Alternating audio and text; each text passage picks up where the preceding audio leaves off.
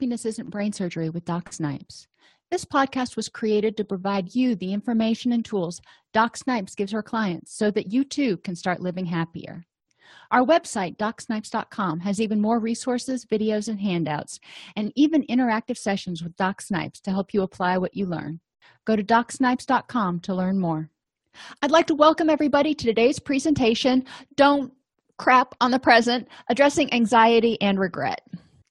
If you remember, this last four or five classes and the next you know four or five classes we're really looking at um, providing tools that you can use that you can give your clients um, or use with your clients today.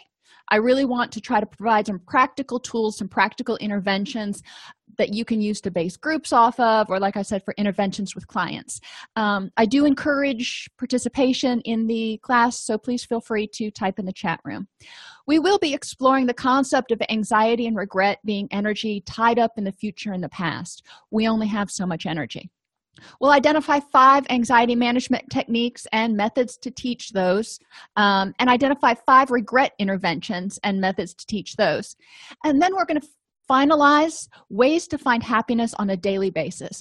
Because clients can, nobody can spend all day every day trying to become undepressed. There needs to be time where you're just trying to relax or be happy.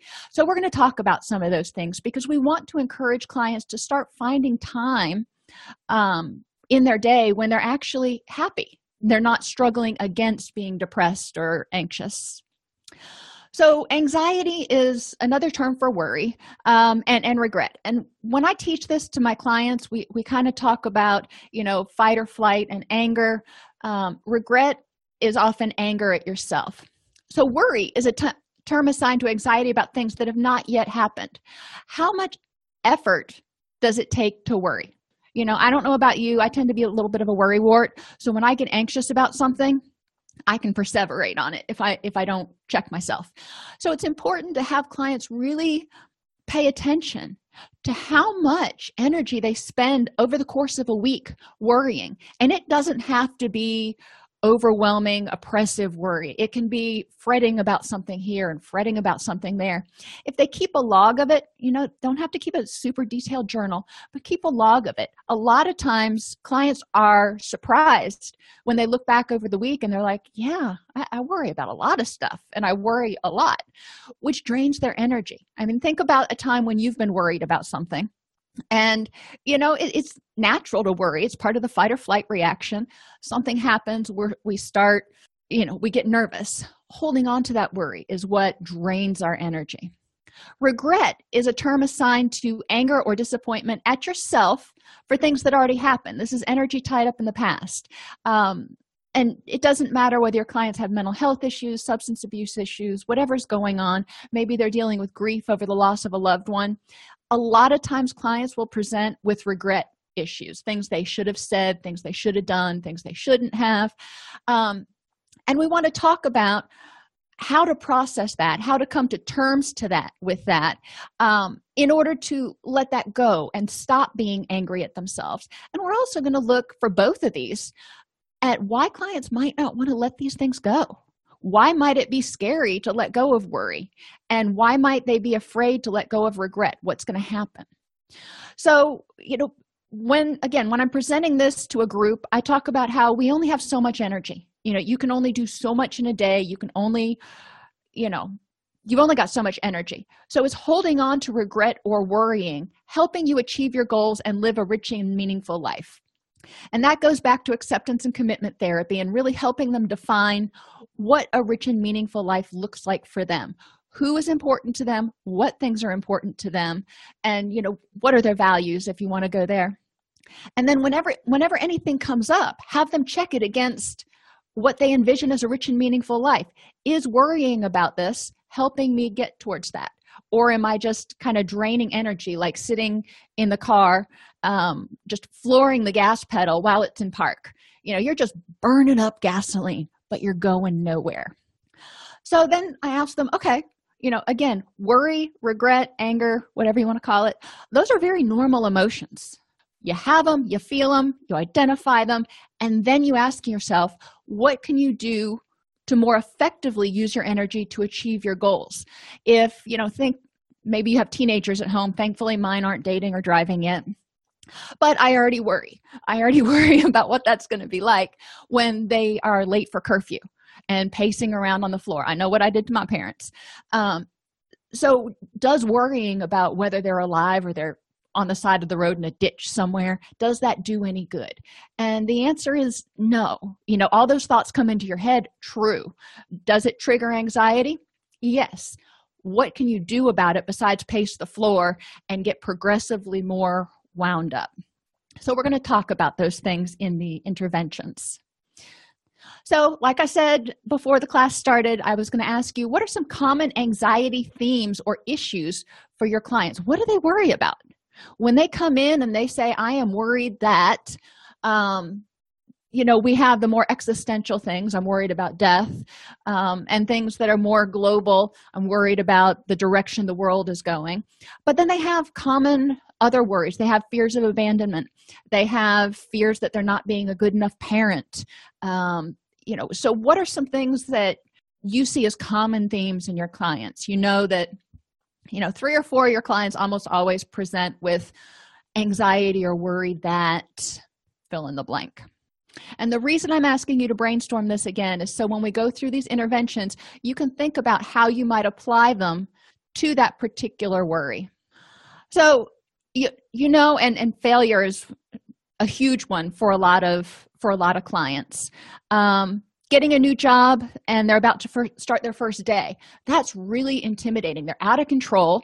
Um, they don't know what's coming up so you have loss of control and the unknown. And if it doesn't go well they're afraid they might fail. They they may be rejected by their peers if they don't do well. You know these are all kinds of things going back to those basic fears that may be going through somebody's head before they start a new job. So totally get why they would feel anxious. Um, and hopefully we can help them figure out how to channel some of that anxious energy into excited energy. But we'll talk about that. Um, making mistakes failure relationships with peers not being good enough um, those are all very common um, anxiety issues that we'll try to address as we go through these one of the first things that i talk about with clients with anxiety or depression quite honestly um, is the fact that the mind and body are intertwined. And anything that stimulates your nervous system can trigger or worsen anxiety. So maybe we're not addressing the failure issue here but we're addressing what linehan called the vulnerabilities. If we've already got somebody who's revved up and on the brink of feeling anxious on the brink of having increased heart rate or even a full out panic attack then if they're drinking caffeine if they are ingesting lots of stimulants if they're not eating and their blood sugar takes a dive then they could start to feel more anxious. And we know from the challenging questions worksheet that we we've talked about a lot that sometimes when people start feeling those anxiety symptoms their heart heart rate starts to pound a little bit um, and you know they may start feeling a little dizzy you know all signs of increased cortisol which the body does to in reaction to stimulants as well as low blood sugar they may say oh i have anxiety. So there must be something to be scared about. And they'll find something to fret about because they've got to make the connection between what they're feeling and you know what's out there. So they're saying what's making me anxious? Um, instead of saying what's causing these symptoms? Is it anxiety or is it low blood sugar or um, and and remember when people drink the first reaction after alcohol is the depressant effect. But about halfway through the alcohol wearing off you have an anxiety effect um, because the body doesn't have a chance to um, balance out those neurotransmitters as quickly as the alcohol wears off. So some people can feel anxiety after drinking. Not that i'm suggesting they drink to deal with stress but um, i do point that out for people. If they say i've got a lot of anxiety we look at this and we say okay physically what's going on? Um, i also emphasize the fact that stressors can be additive. Think about a day when you've had few stressors and then your boss called and told you to come to H- come to hr immediately. And you know most most of us can relate to this. We've been called down to hr to the president's office or something and it always feels like you're going to the principal.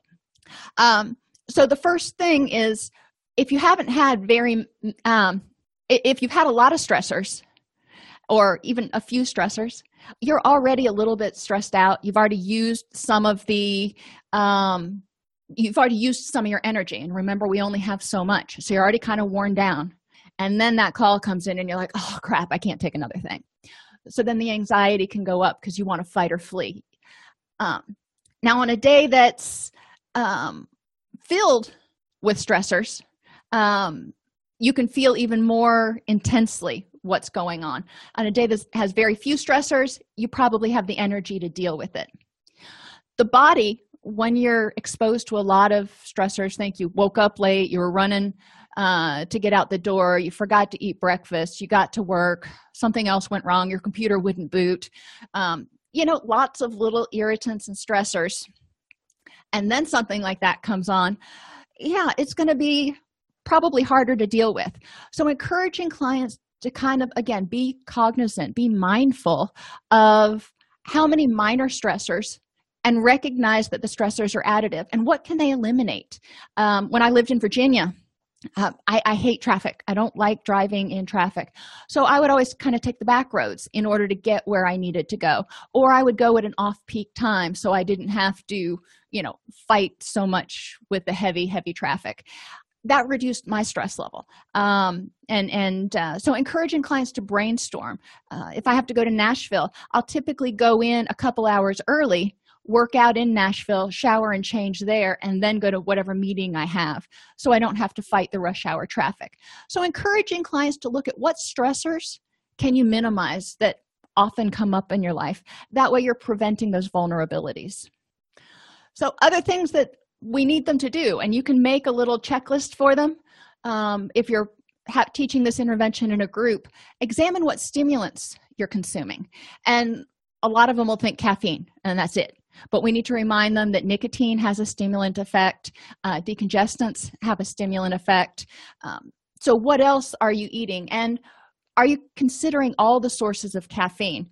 I didn't realize until about a year and a half ago that dr pepper had caffeine in it i thought it was just diet coke and diet pepsi.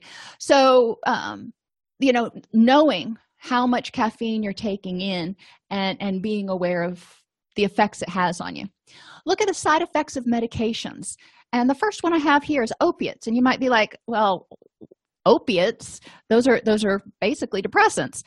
Well yeah they can be depressants but when people are coming off of opiates it can also increase their anxiety. Um, so if they've been using them for a while and some people may just feel weird when they're coming off of opiates. Uh, benzos typically have a pretty strong rebound anxiety when the benzos start to wear off. Um, ssris certain antidepressants actually trigger anxiety. Um, and it's important to go online and drugs.com has some place some forums where people talk about their experiences but it's important to talk with your clients about their experiences um, on different medications. My the feedback i've gotten has been you know zoloft tends to be a pretty benign it doesn't rev you up or make you sleepy. Things like lexapro and paxil tend to make people really sleepy. Um, but then you've got um, ssris like prozac that often trigger anxiety in people. Part of that is because of the um, serotonin receptor it's working on and part of it can just be the chemical makeup of the drug. Um, so people who start taking antidepressants if they start feeling anxiety may get really confused and frustrated. Um, so it's important to go through that with them and help them identify you know is this just a um, indoctrination side effect or is this something that's is going to be an unacceptable side effect that's not going to go away and you need to talk to your doctor? The snris um, selective norepinephrine reuptake inhib inhibitors. Remember norepinephrine is your get up and go chemical so it can be tricky um, but typically snris will trigger more anxiety in people than some of the ssris and like i said decongestants people take them um, you know when they're when they have a cold or when their head's stuffy or whatever but those can cause anxiety because they're stimulants. It's you know it's sudafed. It's it's just what it is. Learn about good nutrition you know so we're look, looking at the food type stimulants we're looking at medications and then we're looking at nutrition. In order to build the neurotransmitters GABA and serotonin that are both responsible for helping people feel calm people need to have tryptophan which is a protein. They don't need to get in the weeds with all the different nutrition stuff but a good quality protein is important. If they're vegetarian have them talk with a nutritionist um, to make sure that they're getting enough of that insufficient magnesium calcium and b vitamins can prevent the body from making serotonin because it prevents the chemical reactions that need to break down and transform the tryptophan. So again not getting too far in the weeds because a lot of times clients don't want to. Um, if they do you can refer to a nutritionist but making sure they're eating three colors on a plate a protein at every meal of, of some sort. Dehydration can also cause kind of shakiness and jitteriness and it can affect heart rate. So if somebody gets dehydrated their heart rate might start increasing. They can interpret that as um, anxiety and then again go forth with that and look for what's causing their anxiety instead of what's causing their rapid heart rate. And blood sugar issues when your blood sugar goes down your body releases cortisol. Cortisol tells your body to release more blood sugar. But if you haven't eaten and there's no blood sugar there um, then then you may have a problem. So people who are on very low carb diets may tend to experience more anxiety um, especially during the first three to six months. Um, so just talking with your clients and being aware and helping them be aware that there are um, side effects to pretty much everything we do and we need to take care of our bodies encourage them to practice good sleep hygiene to ensure their circadian rhythms are in sync. Um, circadian rhythms are not just um, being awake and being asleep. When your circadian rhythms are in in whack if you will um, the about between six and eight o'clock in the morning depending on your particular time clock you will have a surge of cortisol. That's your hey get out of bed. It's time for a new day and then later in the afternoon you'll have another surge of cortisol which is why a lot of us feel sleepy right after lunch but then we kind of get our second wind. Um, but if those rhythms are out of whack then you may have cortisol surges when you're not supposed to have them and it can disrupt your sleep. And encourage clients to always get a physical to rule out hormone issues um, estrogen testosterone progesterone um, and thyroid hormones can all cause anxiety like symptoms even if they don't have anxiety. Um, even if they're not a worry type of person they may have anxiety like symptoms. And environmentally um, so this is this is two. So the first one i start out with is just your basic vulnerability prevention. Then we move to to the environment. Your environment can be calming or draining. And and y'all know that i i typically look towards feng shui for um, helping people modify their environment a little bit. Now a lot of people are not gonna you know completely change their house or office around um, but encouraging them to create an environment that doesn't drain their energy where they're not constantly stressed.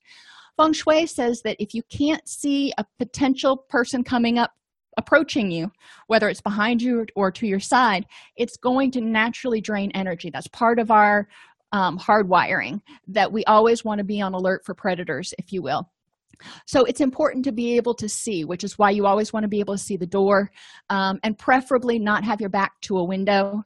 If they have to they can put get those little tiny round sticky mirrors that we used to put in our lockers in high school and put that on their monitor so they can see behind them. Um, there are lots of different things that they can do to reduce the stress in their environment. Too much brightness including fluorescent lights especially the ones that flicker because the ballast is about to go out. Um, harsh lines and orange and red colors like i'm wearing today can contribute to anxiety.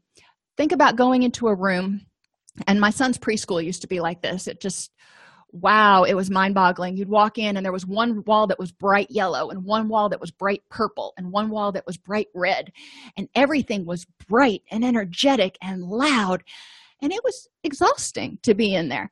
Um, so there's a time and a place to have the bright colors. Accent walls are great um, but there also has to be a way to get away from it if it starts to feel too stimulating.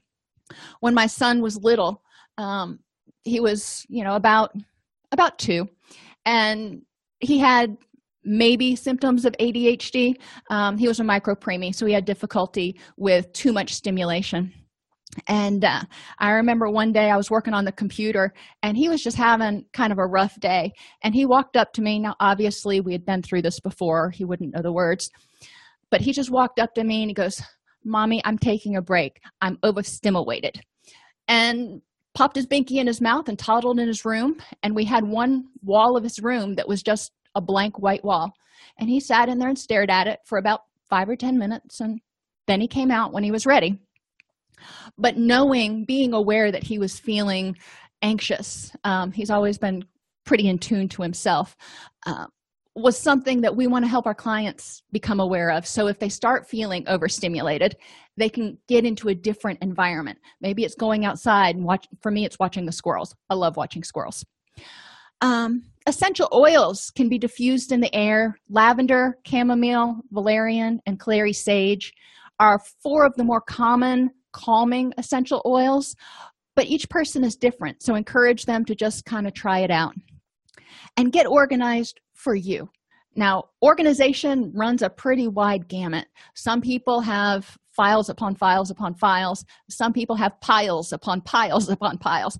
Whatever it means for you so you don't feel like it's just totally cluttered and in disarray and you can think clearly can help. And encourage clients especially to do that in their bedroom and in their workspace because um, those are two of the places that you need to kind of be the most relaxed and clearest. Um, and examine the environment for stressful items and sounds. You know if there's a picture of something that stresses you out um, you know you might consider putting that somewhere else. Bills reminders of stressful people or times. You know that can be in terms of um, you can get something in the mail that reminds you of something. Just taking stuff that may have a negative energy to it and putting it in its own little pile um, so you don't have to be inundated with it everywhere you look is is helpful. So both of neither one of those um, first two techniques really addresses anything in particular. So then we go to three. Now we're on to what we talked about here. Helping clients remember that their thoughts can trigger a nervous system response. If you tell your body is a threat there's a threat it'll respond. One of the best examples i can give you i used to do with my class at uf um, i would walk in one day and i'd say everybody clear your desk. We're going to have a quiz. And you know just those words clear your desk. We're going to have a quiz made a lot of people's heart rate go up. You know they had this thought that i'm going to fail this quiz. I didn't study for this quiz. I'm not ready. So they had an automatic anxiety reaction i know it was mean um, and then there would be no quiz. But i would point out to them how they had a thought. There wasn't even anything like impending. They didn't have any proof that they were going to fail but they had a thought and their anxiety response was triggered.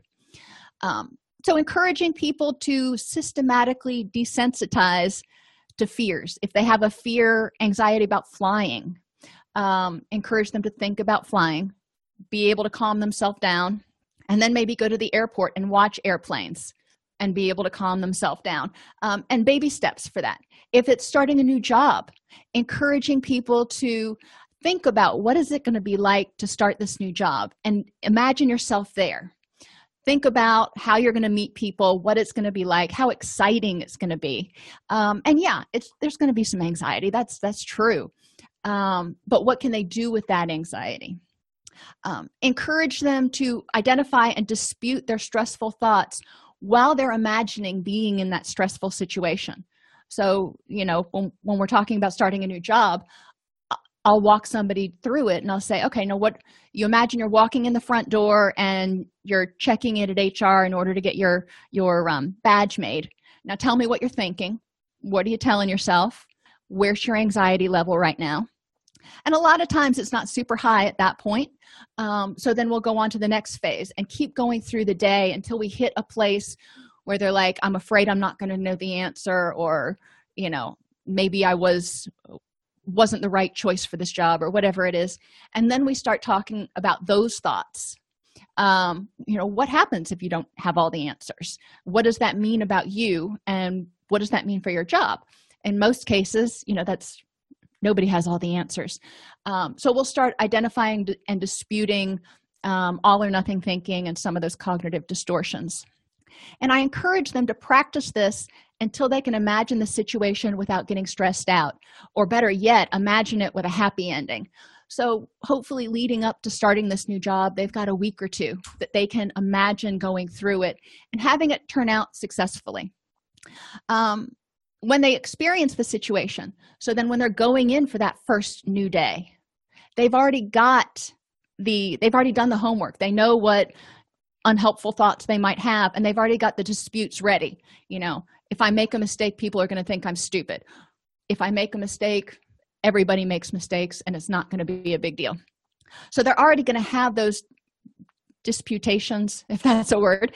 Um, in their mind because they've practiced it and they've already disputed those thoughts. So if they start coming up it's not like they're having to think well what do i what do i tell myself about that? Um, i find this is really helpful for um, a lot of people in dealing with things. Another example that that you guys gave was driving somewhere you're not familiar with. And that's a big one for me. You know before the gps oh my gosh i couldn't find my way out of a paper bag. My daughter will be the first to tell you that. Um, but it would stress me out to no end because what if i got lost? Well if you get lost you pull out a map back in the olden days or you stop at a gas station and you find your way. It's not going to you know be a major crisis but really playing that through you know what's the worst that can happen if i get lost what am i going to do?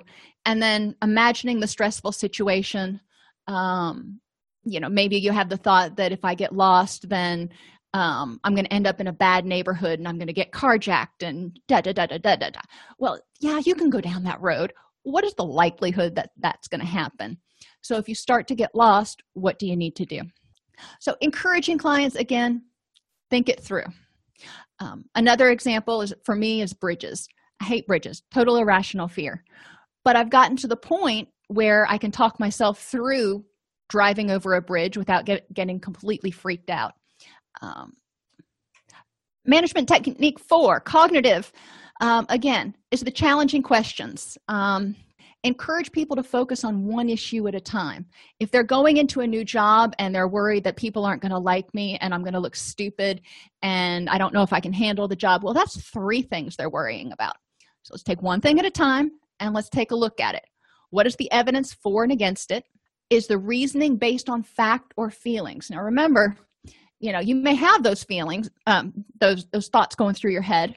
You know, a lot of people do before they start a new job but are there facts to support the notion that people are going to hate you that you're not going to get along with others that you're the wrong person for the job? Probably not.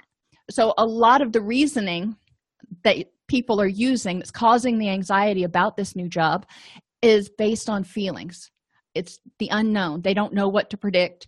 And you know it's it's anxiety provoking. So what can you do about that? Um, and i also ask them to highlight the fact that it's going to be a great experience. You know i turn it around and say what else could you how else could you envision this coming out? And what's the what are the facts for that? Um, encourage them to look at what are some other explanations for how you're feeling right now. Um, if they're feeling really anxious stop and go you know let me check myself. Have i eaten? Um, is there something else going on that is triggering this anxiety? Am i using extreme words um, all or nothing? Which parts of this are within or without my control? Um, another example somebody just gave if you're in a group situation and people start laughing you know maybe three or four people start laughing over on another table and the person starts thinking they're laughing about me. Um, they must think that i am totally stupid. So again going back over these questions what's the evidence for and against the fact or the notion that they're laughing at you as opposed to maybe some internal joke they had among themselves? Um, what other explanations might be might there be for their laughter? Um, which parts are within their control in your control if even if they are laughing at you is that within your control? Probably not. So what can you do about it? Um, how can you use nervous energy to address things that you're in control that are in your control? So instead of getting anxious or angry at the people that you think might be laughing at you how could you use that energy to improve your next moment despite them? And in the big scheme of things is it worth your energy to get upset over whatever's going on. Um, so all of these are, are things that you can encourage clients to hash out. Um, one anxiety thing that a lot of my clients present with is if their significant other um, doesn't return messages um, and then all of a sudden they fear they're going to be abandoned.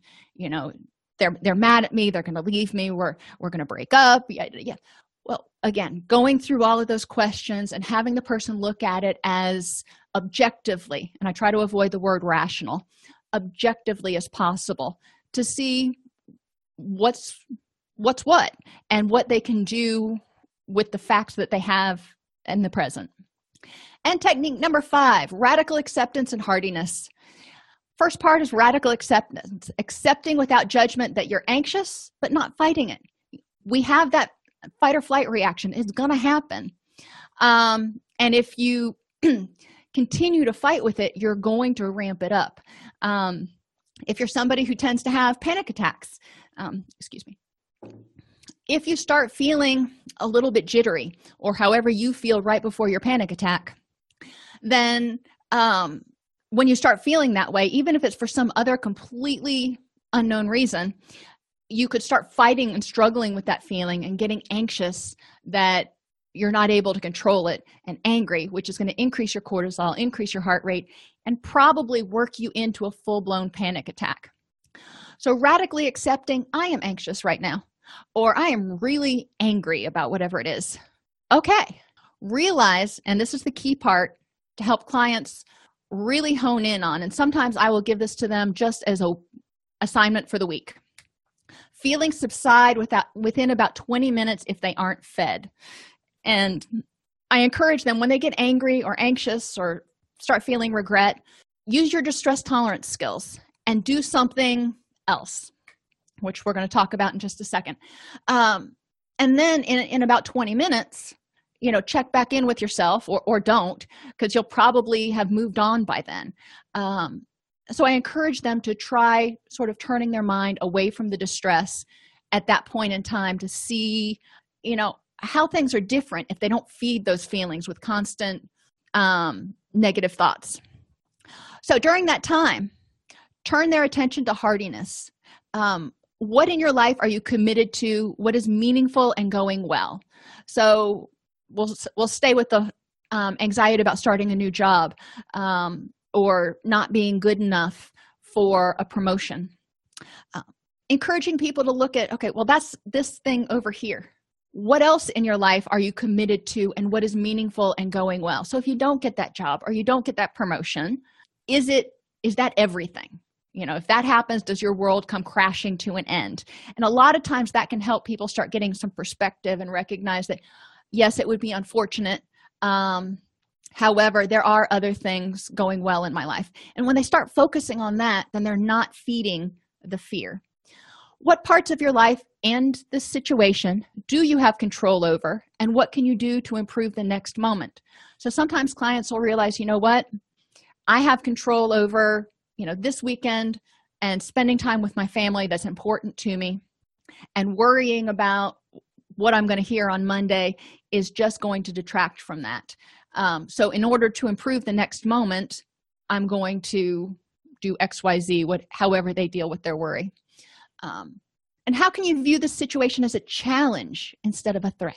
You know when you're getting ready to go up and fight against a lion you know yeah that's threatening but you can also view it as a challenge. You know how can i defeat this lion so he doesn't eat me? Um, and it's a little bit of perspective shift but it's a more positive empowering perspective shift. Because when it's a threat a lot of times we want to run away.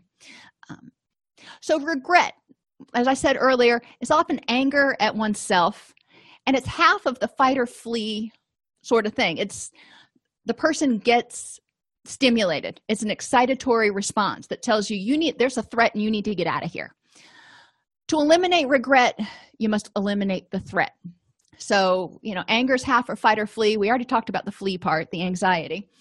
Um, but we need to figure out what was it that triggered this reaction? What's the threat?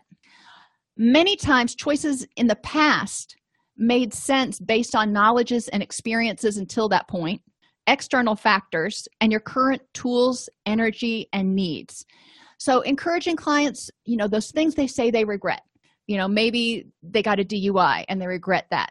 Maybe they cheated on their spouse and they regret that. I'm not encouraging them to give themselves a pass and go oh it was okay. But i'm encouraging them to look at things in context. And could you have made better choices? Um yeah possibly. But does this choice make sense? Was it one possible solution to what was going on? And generally the answer is yes. Uh, now do you have to continue to make that same type of choice that you regretted. No hopefully they can learn from it. So what are some common regrets your clients have? For my clients i think i already stated a couple of them cheating on their spouse um, getting duis criminal charges um, sometimes breaking up with somebody that they they don't think they should have or um, not giving 100% at their job then they lose their job then they're like well that actually was a really good job. I regret losing it. Um, so the first thing to eliminate regret you got to eliminate the threat. Got to identify it first. So whatever it is that you have a regret about i regret having an affair. Okay so if you regret having an affair um, what does that behavior say about you? Why do you regret it um, and does it you know maybe it says it's a way of acting that is not in concert with your values. Maybe you feel bad because you hurt somebody else's feelings. Um uh maybe you know there, there's a lot of maybes. So we want to look at you know what does this say about you as a person? Are you a despicable liar cheater awful person who doesn't deserve to breathe the air? Um, no so is this true about you in all situations? And in the present they're probably looking at it going you know i'm a pretty good person. I regret what i did back then. You know regrets are in the past. So we want to look at it and say okay um, it's not true about you in all situations. It was true about you then. Are you the same person you were then most of us change. Most of us evolve and develop. Even after we get to be grown-ups um, we learn new skills and you know morph into different people than we were 10 15 20 years ago.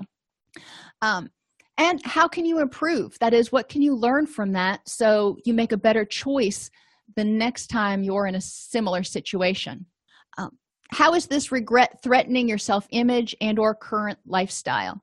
So you know one of my former coworkers um long before i met him had you know a wicked drug problem and got some pretty significant rap sheet criminal charges.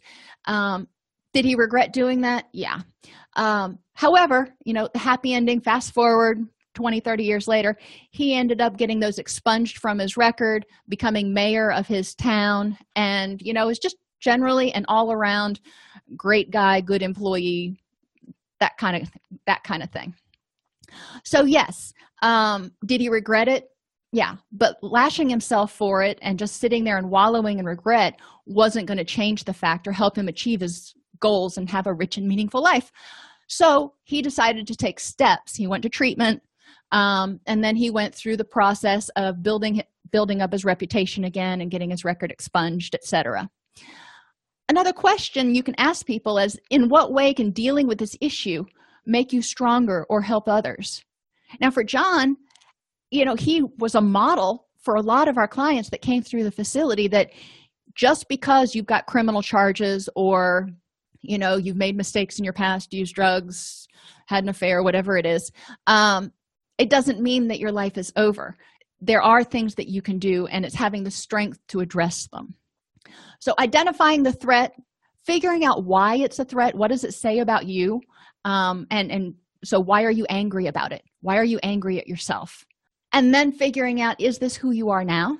And how can you change so you learn from that? Stop with the hindsight please. Um, when we look back over things that we regret and i think all of us can experience this not just our clients um, we see a lot of things we didn't see back then so we may say well i should have or i could have or there were all these other options. Well yeah but you didn't see it back then or you didn't choose it for whatever reason. Can't redo it. So hindsight shoulda coulda wouldas are just going to keep you stuck and make you feel angry. If you can learn from them you know look back and go okay i see these things were there.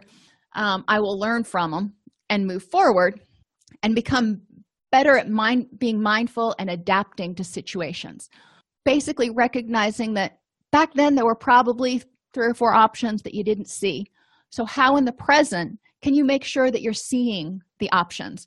One of those is often um, uh, getting in your wise mind if you will not acting in your emotional mind not being reactive to everything but practicing the pause and saying all right how can i best deal with this situation in a way that is will help me move forward towards my goals. Intervention three focus on gratitude. That attitude of gratitude can go a long way even if things are kind of crappy occasionally. Focusing on what you have now that is good despite the past. Um, again people i think all of us I, I would venture to say all of us have made mistakes have things that we regret. But in your current situation what do you have that is good and meaningful and awesome despite all that? Um, and what opportunities do you still have? So a lot of people with regrets um, get stuck thinking that they can't move forward. Um, being grateful for what they do have. Um, if you have a death in your family and you know that person passes away whether it was anticipated or not and and there were things that you didn't say things that were left unsaid or things you feel like you should have done while they were alive. Well you can't undo that. What can you do now? What opportunities do you still have to avoid that mistake with other people to you know whatever however they want to look at at resolving that? But again this is another learning experience. Being grateful for the opportunities to not make that same mistake again forgive yourself and accept that you're fallible. Uh, you know what? Um all of us make mistakes. Forgiveness is a choice to quit spending energy in the past and dedicate that energy to improving in the future. So i use the the metaphor you know the money metaphor because spending energy in the past is like continuing to pay for your college education even after you finally get those loans paid off. You're like you know what i'm still going to keep throwing money back there. Um, and if you decide to donate to your to your alma mater you know great. But developing the understanding that you only have so much energy you only have so much money. And you got to figure out how you're going to use that. Are you going to quit keep throwing it at something that doesn't impact you anymore or are you going to use it to help you move forward the fallibility thing is hard for a lot of people to wrap their heads around because they are so self-critical. So encouraging them to identify five people they respect. Um, it can be teachers it can be movie stars it can be whomever. And are they infallible? And this is something that sometimes they got to think about for a while like martin luther king was he infallible? Well my guess is he made some mistakes. I am not a um you know super expert on martin luther king but he was human so um, my guess is he made mistakes but encouraging them to understand that even some of the people they look up to or pretty much all the people they look up to they're going to make mistakes. Are they without regret? And they may or may not be depending on how they handle it. A lot of people that we respect have gained some power gained some authority gained some stuff.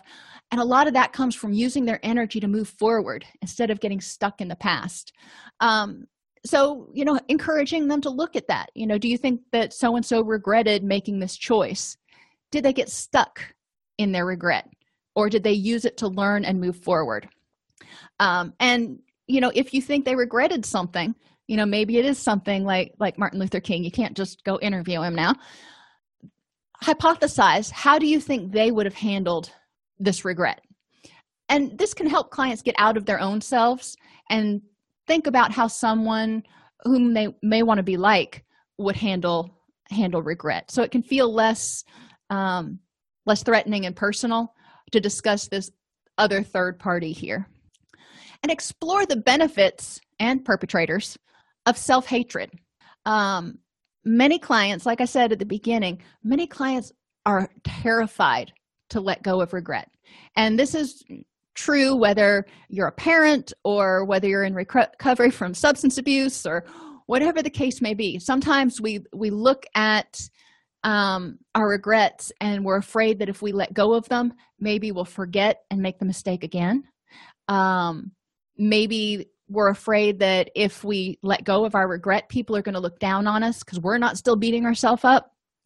So encouraging them to look at what would happen if you just decided you know what? I'm going to learn from this and i'm going to move on. I'm going to you know um, in 12 step programs we say give it to god.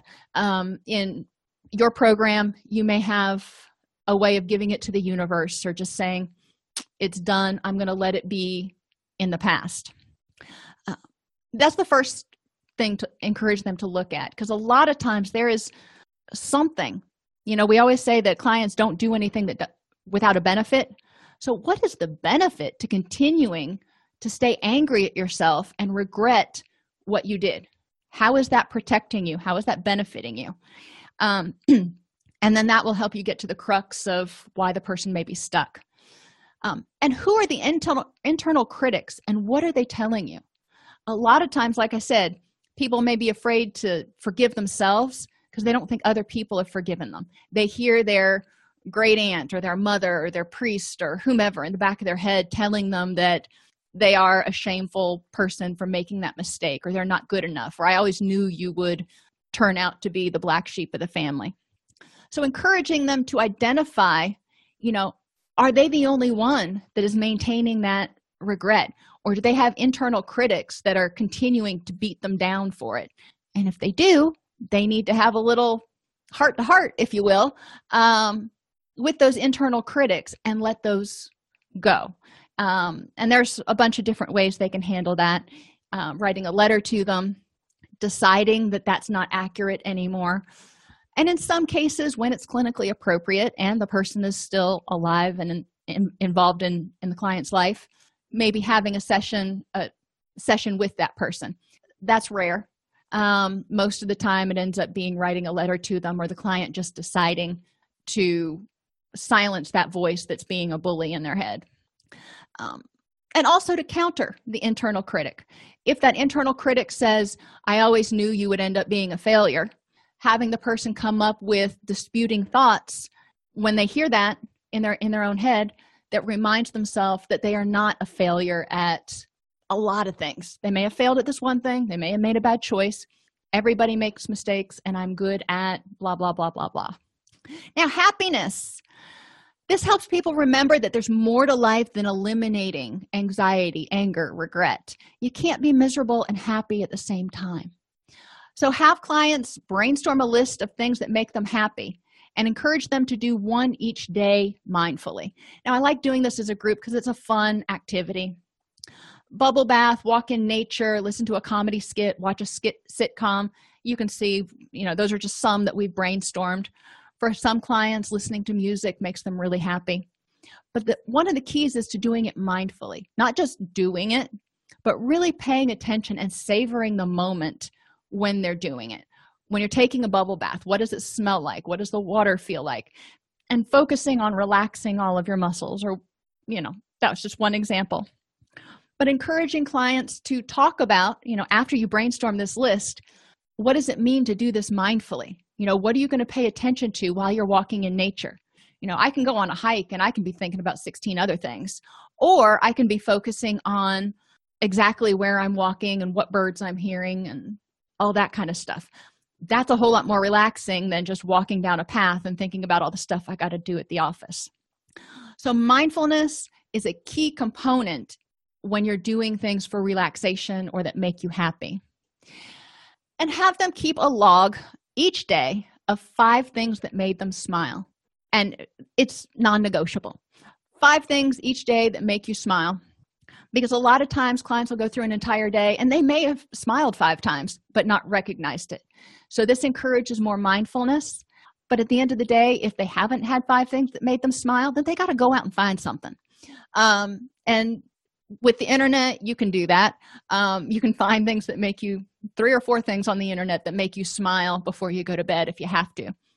But we want to make sure that they're getting their happiness quotient each and every day in order to ramp up those happy chemicals um, and, and help them experience some relaxation.